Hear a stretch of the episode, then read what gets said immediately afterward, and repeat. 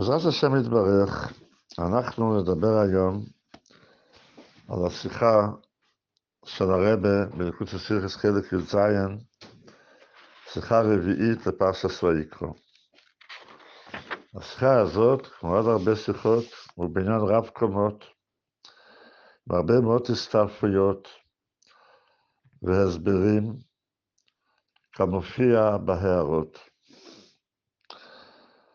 ואנחנו היום בשיחתנו נתרכז רק בחלק אחד בתוך השיחה הזאת, וזה בקשר לביאור דעת הרמב"ם בעניין של, של עצים שמקריבים למזבח בכל צורה שהיא, וכן בעניין של קורבן העצים. ולפי סדר של השיחה. השיחה מתחילה בזה שבתורת כהנים, שנקרא גם ספרו, יש לימוד שאין שניים מביאים עצים. כלומר, מי שרוצה להתנדב עצים למזבח, יכול רק לעשות את זה לבד, ולא בשותפות של עוד מישהו. רק יחיד יכול להביא עצים למזבח. הדרשה הזאת מובאת בתורת כהנים בסתומו, כלומר בלי שם אומרו, זה לכאורה מבחינת סתם ספרו רבי יהודו, אבל בספרו לפני זה, וזה מפורש גם במסכת מנחות, דף קד עמוד בייס, שרבי, רבנו הקדוש, אומר בפירוש שרק אחד יכול להביא מנחה, וזה לומדים שגם עצים רק אחד יכול להביא. כל שאר הקורבנות, עולה, שלמים וכולי, גם שותפים יכולים להביא, אבל מנחה ועצים, רק אחד יכול להביא. כמובן, בהערה 23. כאן השאלה נשאלת, שלכאורה הרמב"ם בהלכות מעשי הקורבנות, פרק י"ד, הלכה ב', מביא כמה דברים שרק אחד מתנדב ולא שניים, הוא לא מדבר שם על עצים. ולכאורה צריך להבין, הרי מכיוון שהרמב"ם בהרבה מקומות מדבר על נדבת עצים, אז למה הוא לא מביא את הדבר הזה שעצים רק אחד מתנדב ולא יותר מאחד ולא שניים? זו שאלה אחת. השאלה השנייה, שאפשר לדבר עליה היא, שבקשר לקורבן העצים, שבתשע זמנים בשנה היו משפחות שהיה קבוע להם זמן להביא עצים למזבח, כמסופר בסוף מסכת תענית ובמקומות המקבילים, שמצוינים בהערה תשע, אז הרמב"ם אומר שקורבן העצים שה, שהמשפחות האלה הביאו, זה לא היה רק עצים, היה גם עצים, וזה אולי היה העיקר.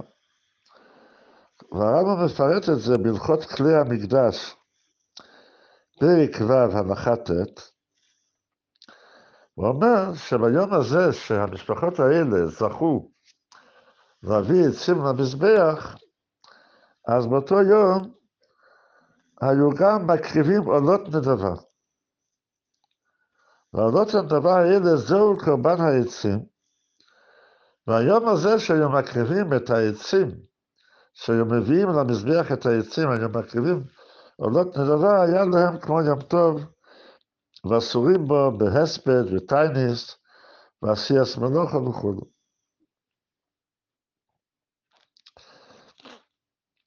והשאלה נשאלת, למה הרמב"ם לא מפרש כפשוטו? שפשוט היום טוב היה, עצם העובדה שיש הרבה ראשונים שמפרשים. שהיום טוב היה זה שהם זכו להביא עצים למזבח. האם זה שמביאים עצים למזבח לא מספיק סיבה לחגוג, וצריך להוסיף לזה גם העניין של עולות נדבה? דבר שלישי, צריך בכלל ביור בדעתו של הרמב"ם בקשר לעצים שהוקרבו למזבח, וכבר דנו בזה גדולי האחרונים, כמו למשל המשנה למלך והמנחת חינוך שמובאים בהערה 44 ועוד, שלכאורה אנחנו מוצאים ברמב"ם, אנחנו מוצאים בזה דברים סותרים, לכאורה. מצד אחד, הרמב"ם אומר שעצים, להביא עצים למזבח, זה נקרא קורבן. מצד שני, לכאורה, אם העצים נקראים קורבן, אז לכאורה, יש הרי מחלוקת של רבונות ורבי, שמצוין בהערה עשר, שחכמים אומרים מתנדבים עצים וכולי, ורבי אומר שעצים הם קורבן, טעונים מלח, טעונים הגשה למזבח וכולי. כמובן, בפנים, בסעיף ב'.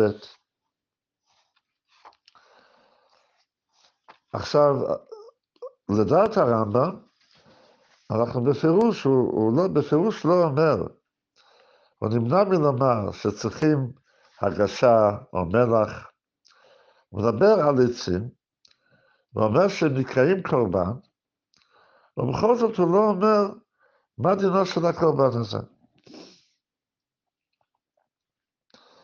והדברים צריכים הסבר, מה באמת דעתו של הרמב"ם, כי אם הם באמת נקראים קורבן, אז אולי זה כמו רבי, שרבי אומר שהם ממש קורבן, והם צריכים גם לשים עליהם מלח, מכיוון שהם למדים, לומדים אותם מקורבן מנחה, אז לא מספיק העניין של מלח, צריך גם להגיש את זה אה, לזווית המזבח, לחודו של, של קרן וכולי.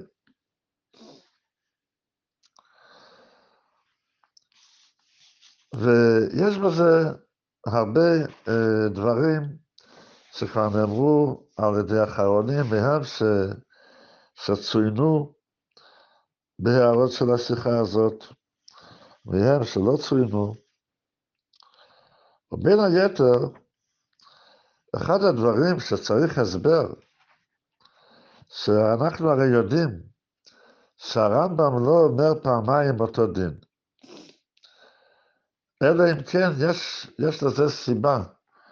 והסיבה בדרך כלל זה שבכל אחד משני המקומות שהרמב"ם אומר את הדין, בכל אחד מהם יש דבר חידוש שיש רק במקום הזה ואין במקום השני. וכאן, בהלכות כלי המקדש, אה, בפרק אה, בפרק ט"ז, הלכה י"ג, הרמב"ם אומר בפירוש שמתנדבים עצים למזבח, וביחד עם זה, הוא אומר אותו, אותה הלכה עוד הפעם, בהלכות מעשי הקורבנות, בפרק י"ד בתחילתו. ולכאורה, מה, מה הצורך לחזור על אותו דין פעמיים? ובוודאי שיש חידוש בכל אחד משני המקומות, וצריך גם שיהיה נפקא מינה להלכה מהמקום הראשון למקום השני. זאת אומרת שיש הלכה למעשה, שאנחנו יודעים רק מהמקום השני ולא מהמקום הראשון, ולהפך. וזה צריך להבין מה בדיוק יש במקום אחד שעם המקום השני. ויש עוד הרבה מאוד אה, פרטים, אולי כללים, בכל הנושא הזה, כמו למשל הפסוקים שמהם לומדים את כל הדבר הזה, וכן הלאה. וכל הדברים האלה, הרב מסביר לפי הסבר אחד.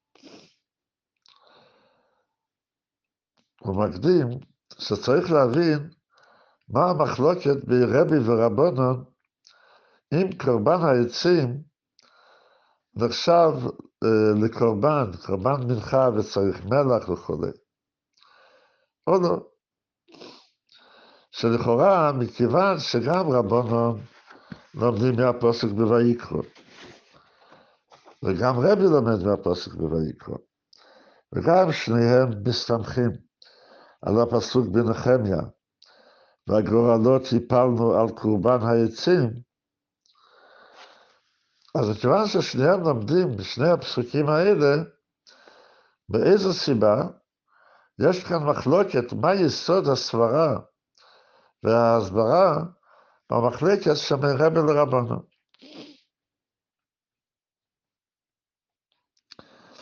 והרבא מסביר שיש מחלוקת יסודית וכללית בין רבי ורבנון בכל הש"ס, בהרבה מאוד מקומות.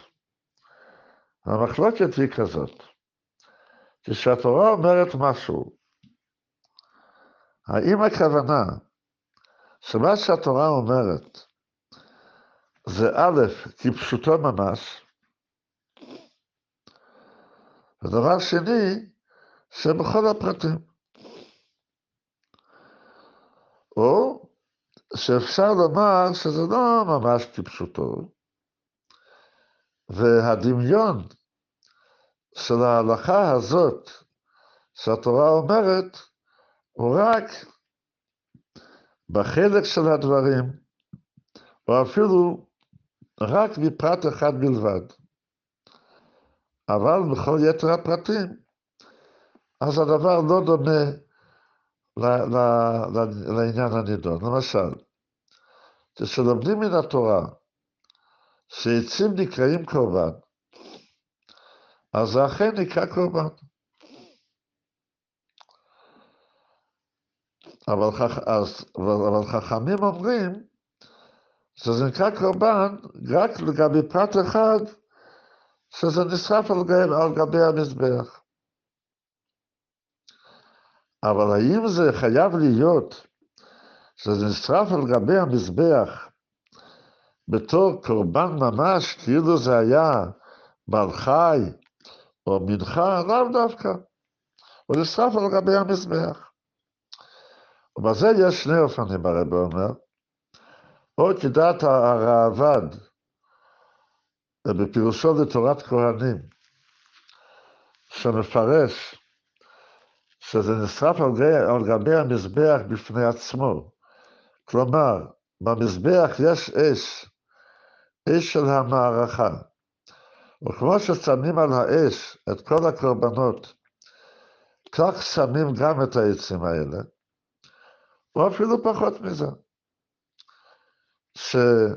שפשוט העצים שאדם מתנדב ואין קורבן, הקורבן הוא שזה נהיה חלק מהאש של המערכה של גבי המזבח. בדבר הזה, זה, שזה, זה, זה חכמים אומרים. אבל רבי אומר לו, אם התורה קוראת לזה קורבן, אז זה קורבן ממש, וכל הפרטים שבזה, וכשם שקורבן חייב להיות נמלח במלח לפני שמקריבים אותו.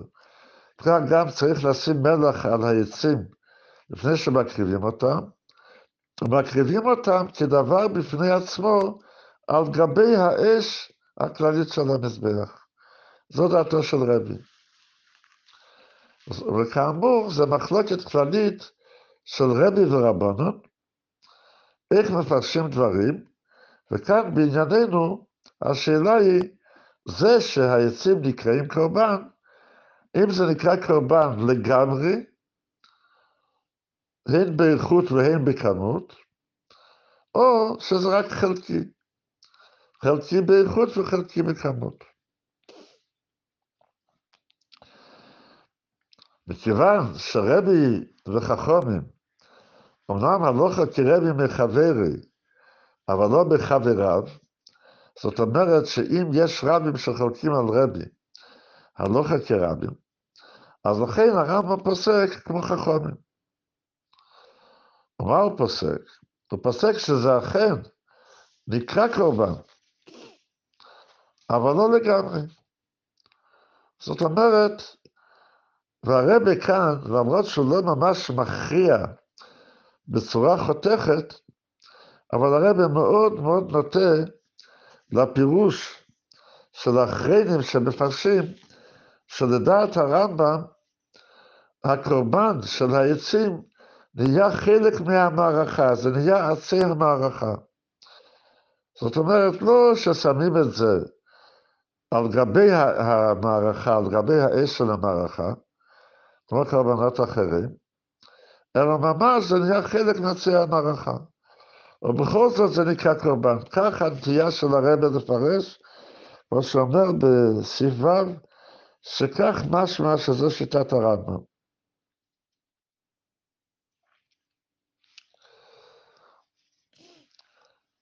והרמב"ם, לפי זה, מוסבר כל הדברים האלה ששאלנו. דבר אחד, ש... שהוא, למה הוא לא מביא שאין שניים מתנדבים עצים? כי לשיטת הרמב"ם, אז מכיוון ש... שמדובר בעצים למערכה ולא כקורבן ממש, אז כמו ששניים יכולים להתנדב כל דבר שהוא לבדק הבייס, אז הם יכולים גם להתנדב ביחד עצים למערכה. כיוון שזה רק למערכה זה לא קורבן. הדין שיש קורבן, כמו מנחה, שאי אפשר להביא בשניים, בשותפות, רק בקורבן. אבל מכיוון שלשיטת הרמב"ם אין בכלל העניין של עצים בתור קורבן בפני עצמו, אלא רק בתור עצים למערוכו, אז מכיוון שכן, אז למה שלא יהיו בשניים? אפשר גם בשותפות, כמו שהרבא אומר, בהערה 52. ומכיוון שהרמב"ם אה, פוסק כחכומים, אז הרי גם חכומים קוראים לעצי המערוכה בשם קורם. והרבא מציין למשל, להילכס ביאס המקדוש, פרק טס הלוכו ה', וגם למעשה הקורבנס, פרק י"ד, סעיף הלוכו א', אבל יש הבדל. במילכס מעשה הקורבנס, פרק י"ד, סעיף הלוכו א', הרמב"ם אומר, שעצם למערוכו שהם קיקום, לא שהם קום, קיקום. אבל בילכס ביאס מקדוש, פרק טס הלוכו ה', הוא אומר שהמסדר שני גזרי עצם על המערוכה, אז העצם קורבן הוא, לא כקורבן, קורבן. הרב מציין שכאן בעצם אפילו הרמב"ם משנה ולא שנה גימורה כדי להדגיש שהעצים של המערוכה נקראים קורבן. אז הם נקראים קורבן, אבל זה לא קורבן בפני עצמו. העצים של המערוכה, מכיוון שהם נשרפים להשם על גבי המערוכה, אז קוראים להם בשם קורבן. אבל לא שם קורבן ממש. יש גם בהערה 47, יש דיון בזה, שבכלל, הרי אם העצים הם, כל מיני עצים הם נדבה למערוכו, אז צריך למסור את זה לציבור, ולמסור לציבור יופי יופי. והרב אומר שאם אנחנו נפרש ככה, אז, אז מובן בפשטוס, מה שהאדמון אומר, במעשה הקרבנס, פרק ט"ז, הלכה י"ג, ואם רצה להביא דמי עצים יביא, שלכאורה אנחנו לא מוצאים שמי שהתנדב למשל שור, או עגל, או, או, או קרבן אחר, אז הוא יביא הדמים של אותו קרבן, צריך להביא קרבן ממש. אבל מכיוון שכאן, גם אחרי שהאדם מתנדב את העצים, אז לאו דווקא שהעצים נקראים קורבן שלו ממש, שהוא מקריב קורבן מיוחד, קורבן נפרד. זה נהיה חלק מאש המערוכו, אז מכיוון שכך, אז אם רצה להביא עצים, יביא. ואחר כך, בהערה הזאת, 47, הרב דן אז לכאורה בכלל מה החידוש שאפשר להביא עצים. הרי ברור, מכיוון אם העצים היו קורבן, אז ברור, מובן, מה, מה החידוש שבזה. למה צריך פסוק שאדם יכול להתנדב עצים? אבל אם אנחנו אומרים שהעצים הם לא קורבן, אלא זה נהיה חלק מאש המערוכו, מהעצם של המערוכו, אז ברור שכל אחד יכול להתנדב. והוא אומר, כן, יש בזה שני חידושים. א', שלמרות שזה שלו, הוא יכול למסור את זה לציבור, ויש בזה חידוש, לא ניכנס עכשיו לפרטים. והדבר השני הוא שלמרות שבסוף התהליך הוא מוסר את זה לציבור, אבל עדיין זה נקרא שהאדם המתנדב, יתנדב קורבן. לא שיתנדב שווי של קורבן שממנו נקנו עצים. לא שסתם יתנדב משהו שבסוף נשרף על גבי המזבח, אלא זה נקרא שהוא מביא קורבן. ומה הנפקא מינה? הנפקא מינה היא שהאבל הרי אסור לו לשלוח קורבנות. בשבעת ימי האבלות אסור לו לשלוח קורבנות לביס המקדוש. ושהרמב"ם אומר בלכס ביאס מקדוש פרק בייס הלוכו י"א, ושם הרמב"ם אומר שלא רק שהאדם במצב כזה לא יכול לשלוח בעלי חיים או מנחה וכולו, או גם אפילו עצים הוא לא יכול לשלוח. למה לא יכול לשלוח אפילו עצים? כי ברגע שהאדם מנדב את העצים האלה, בש"ס הנדוב הזה נקרא קורם. לא סתם קורם, קורם שלו. הוא מתנדב את הקורם, מכיוון שהוא אבל, הוא לא יכול לשלוח קורם לבית המקדש. אז כאן הרב בעצם מחדש שבקשר למה שנקרא שאדם מתנדב, שיש בזה תחילת התהליך וסוף התהליך. תחילת התהליך הוא שאדם מתנדב דבר מסוים לבית המקדוש או למזבח. בסוף התהליך, שהדבר נשרף על גבי המזבח. ואלה שני דברים, וכל אחד מהם חשוב. אם מדובר בבעל חי, שאדם מקריב קילו, שלומי וכיוצא בזה, אז גם תחילת התהליך, האדם מתנדב קורבן, וגם בסוף התהליך הקורבן שהוא התנדב, נשרף על גבי המזבח. אבל בעצים זה שונה. תחילת התהליך הוא שהאדם מתנדב עצים למזבח, והוא מתנדב קורבן. הקורבן הוא העצים. אבל בסוף התהליך, מה קורה עם העצים? העצים נמסרים לציבור, והציבור מרכיב את זה על גבי המזבח, בש"ס הקרוב על גבי המזבח, כבר קשה מאוד לומר שזה, שזה שייך רק לאדם המקריב, כמו שזה בבעלי חיים, אלא זה הציבור מקריב, וכאן הרב נכנס לשקלא וטריא, שגם אם זה נקרא שהציבור מקריב, עדיין יש ליוחד איזו שייכות לזה, שכנראה הרב רוצה לומר שגם בקשר לאובן, למרות שבסוף זה נמסר לציבור יופי יופי, אבל מכיוון שבתחילת התהליך הוא זה שנדב את זה, וזה קום ש... ש... שנתנדב על ידי אובן, הרי גם מבחינת כל ציבור לא יכול להיות מוקרב. אז לפי זה מובן היטב השיטה של הרמב"ם.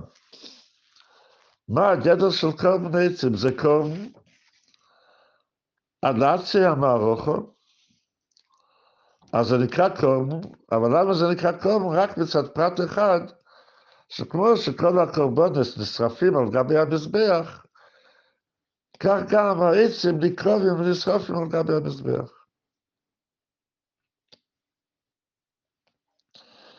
אבל הרב מסביר שלפי זה גם מובן למה הרמב"ם סובר שעניין של קורבן העצים זה לא רק העצים עצמם, אלא גם עולות נדבה שהקריבו יחד עם העצים. למה? כי הדבר הזה, שאדם מביא עצים, המשפחה מביאה עצים, הם הביאו את העצים. הם התנדבו לעצים. בתחילת התהליך זה היה שלהם.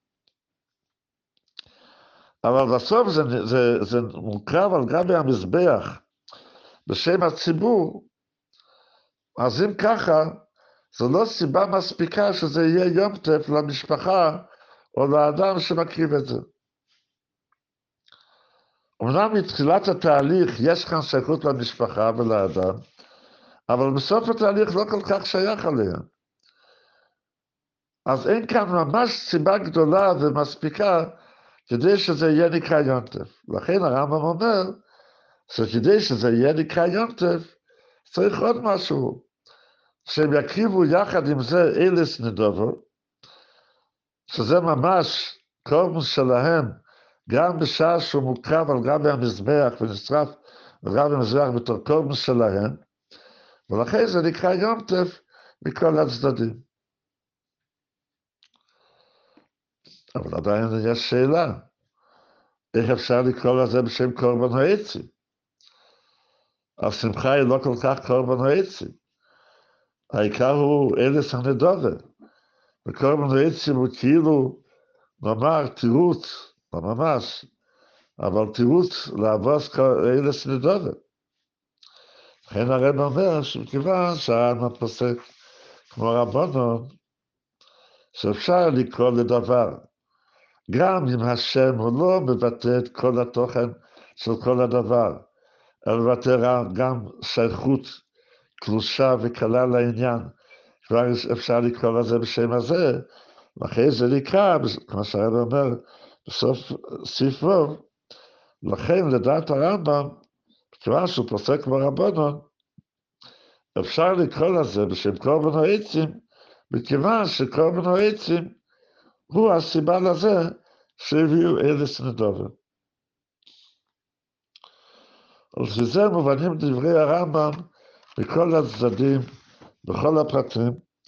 למשל, מה שאמרנו, שלמה הרמב"ם חוזר על ההלכה שיוחד משרד הביצים, בפעם השנייה הוא מלמדנו את שני הדברים, א', לא רק שהוא יכול, שזה כבר יודעים מהפעם הקודמת, אלא שזה נקרא שהוא הקריב עצים, עד כדי כך שאם הוא שהוא עוול, אסור לו להקריב את זה, אסור לו לשלוח את זה.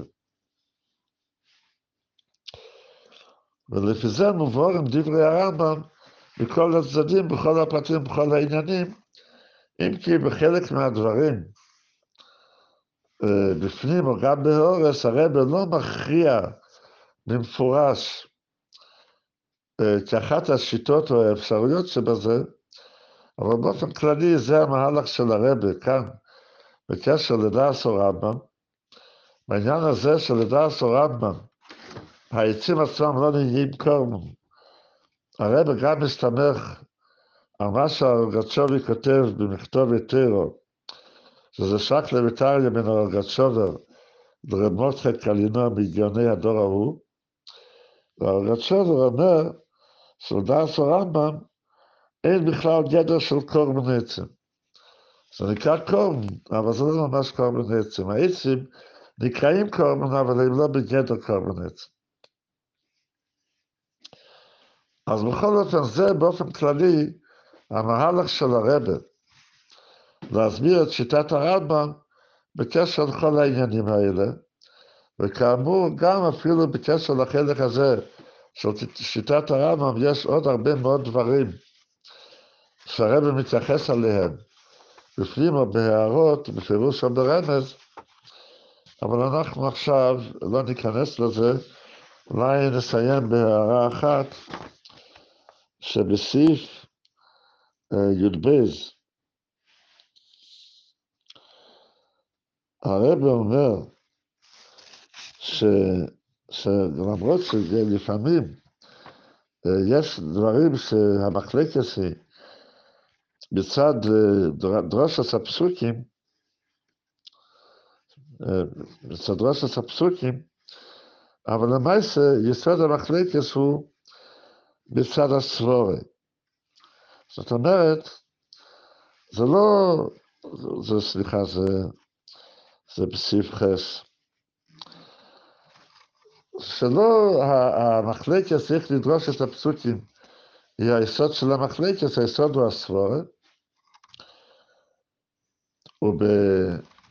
ומכיוון שהסבורה היא כך, אז כל אחד מהתנועים מסביר את הפסוקים, את הדרושה של הפסוקים, באופן שיתאים לסבורה שלו. אז רק הערה אחת קצרה, שדבר דומה הרב מביא בליקוטסיכס חלק ט"ז, פשט יסיסו, בשיחה בעניין שמן המשחו, המחלקת של רמי ורבי יהודה. שהרב מביא שהמחלקת של רמי ורבי יהודה, מסכת ברוכס, בעניין חיוב ברכס המוזן, על איזה שיעור חייבים בברכס המוזן. ושם גם המחלקת היא בפסוקים.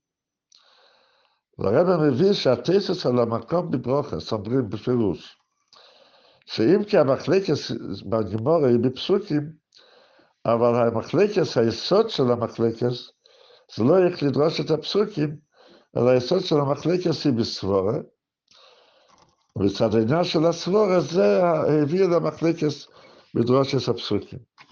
אז מה שהרבא אומר כאן בסעיף חס, שמחלקת, שבגמור מבואר שהמחלקת היא בפסוקים, בדרושת הפסוקים. והרבא אומר שבעצם היסוד של המחלקת בדרושס זה מצד הסבורס, שתנא אחד סובר כך ותנא אחד יש לו סברה אחרת, אז דבר ממש, ממש כזה, הטייסס אומרים במסכת ברוכס, וכמובן שמזה אפשר ללמד ממקומות אחרים, וזה מה שהרבא לומד לענייננו.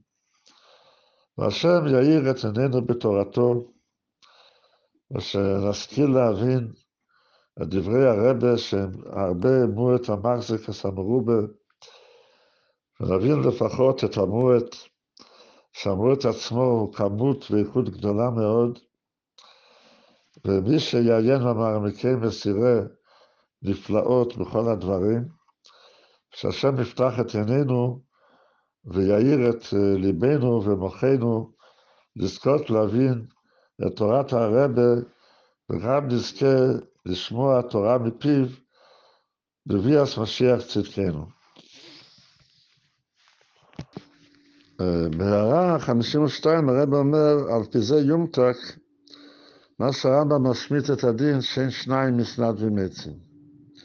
הפירוש בזה הוא ככה, שאילו היינו אומרים שקורבן עצים וקורבן זה עצים שנשרפים על גבי המערוכת כמו קורבנס אחרים. אז אפשר לחשוב, כן צריך מלח, לא צריך מלח, זה כמו קורבן אחר או לא כמו קורבן אחר, ואז היה צריך להשמיין, וגם אם אפשר ששניים יקריבו את זה או לא, ואז היה צריך להשמיין מה הדין בזה. אלא מה, של דס הרמב"ם, אז אה, שניים מסנדרים עצים, הוא לא אומר את זה, וזה פלפול. אבל אם אנחנו אומרים שלדס הרמב"ם, אז קורבן העצים זה בכלל לא קורבן נפרד, אבל זה נהיה חלק מעצי המערוכה, והוא חלק מאש המזבח, אז ברור לכתחילה שזה לא קורבן כמו קורבנס אחרים כלל, ובפירוש מותר ששניים יביאו קורבן עצים. כי זה לא, זה לא כמו קורבנס אחרים, כמו מנחה למשל. זה לא כמו מנחה. וזה גם לא כמו קורבנס אחרים. פשוט כמו כל דבר שמסנדרים לבית המקדוש, השניים יכולים להתנדב, אז מה השאלה בכלל? אז לכן הרמב"ם אפילו לא צריך לדבר על זה.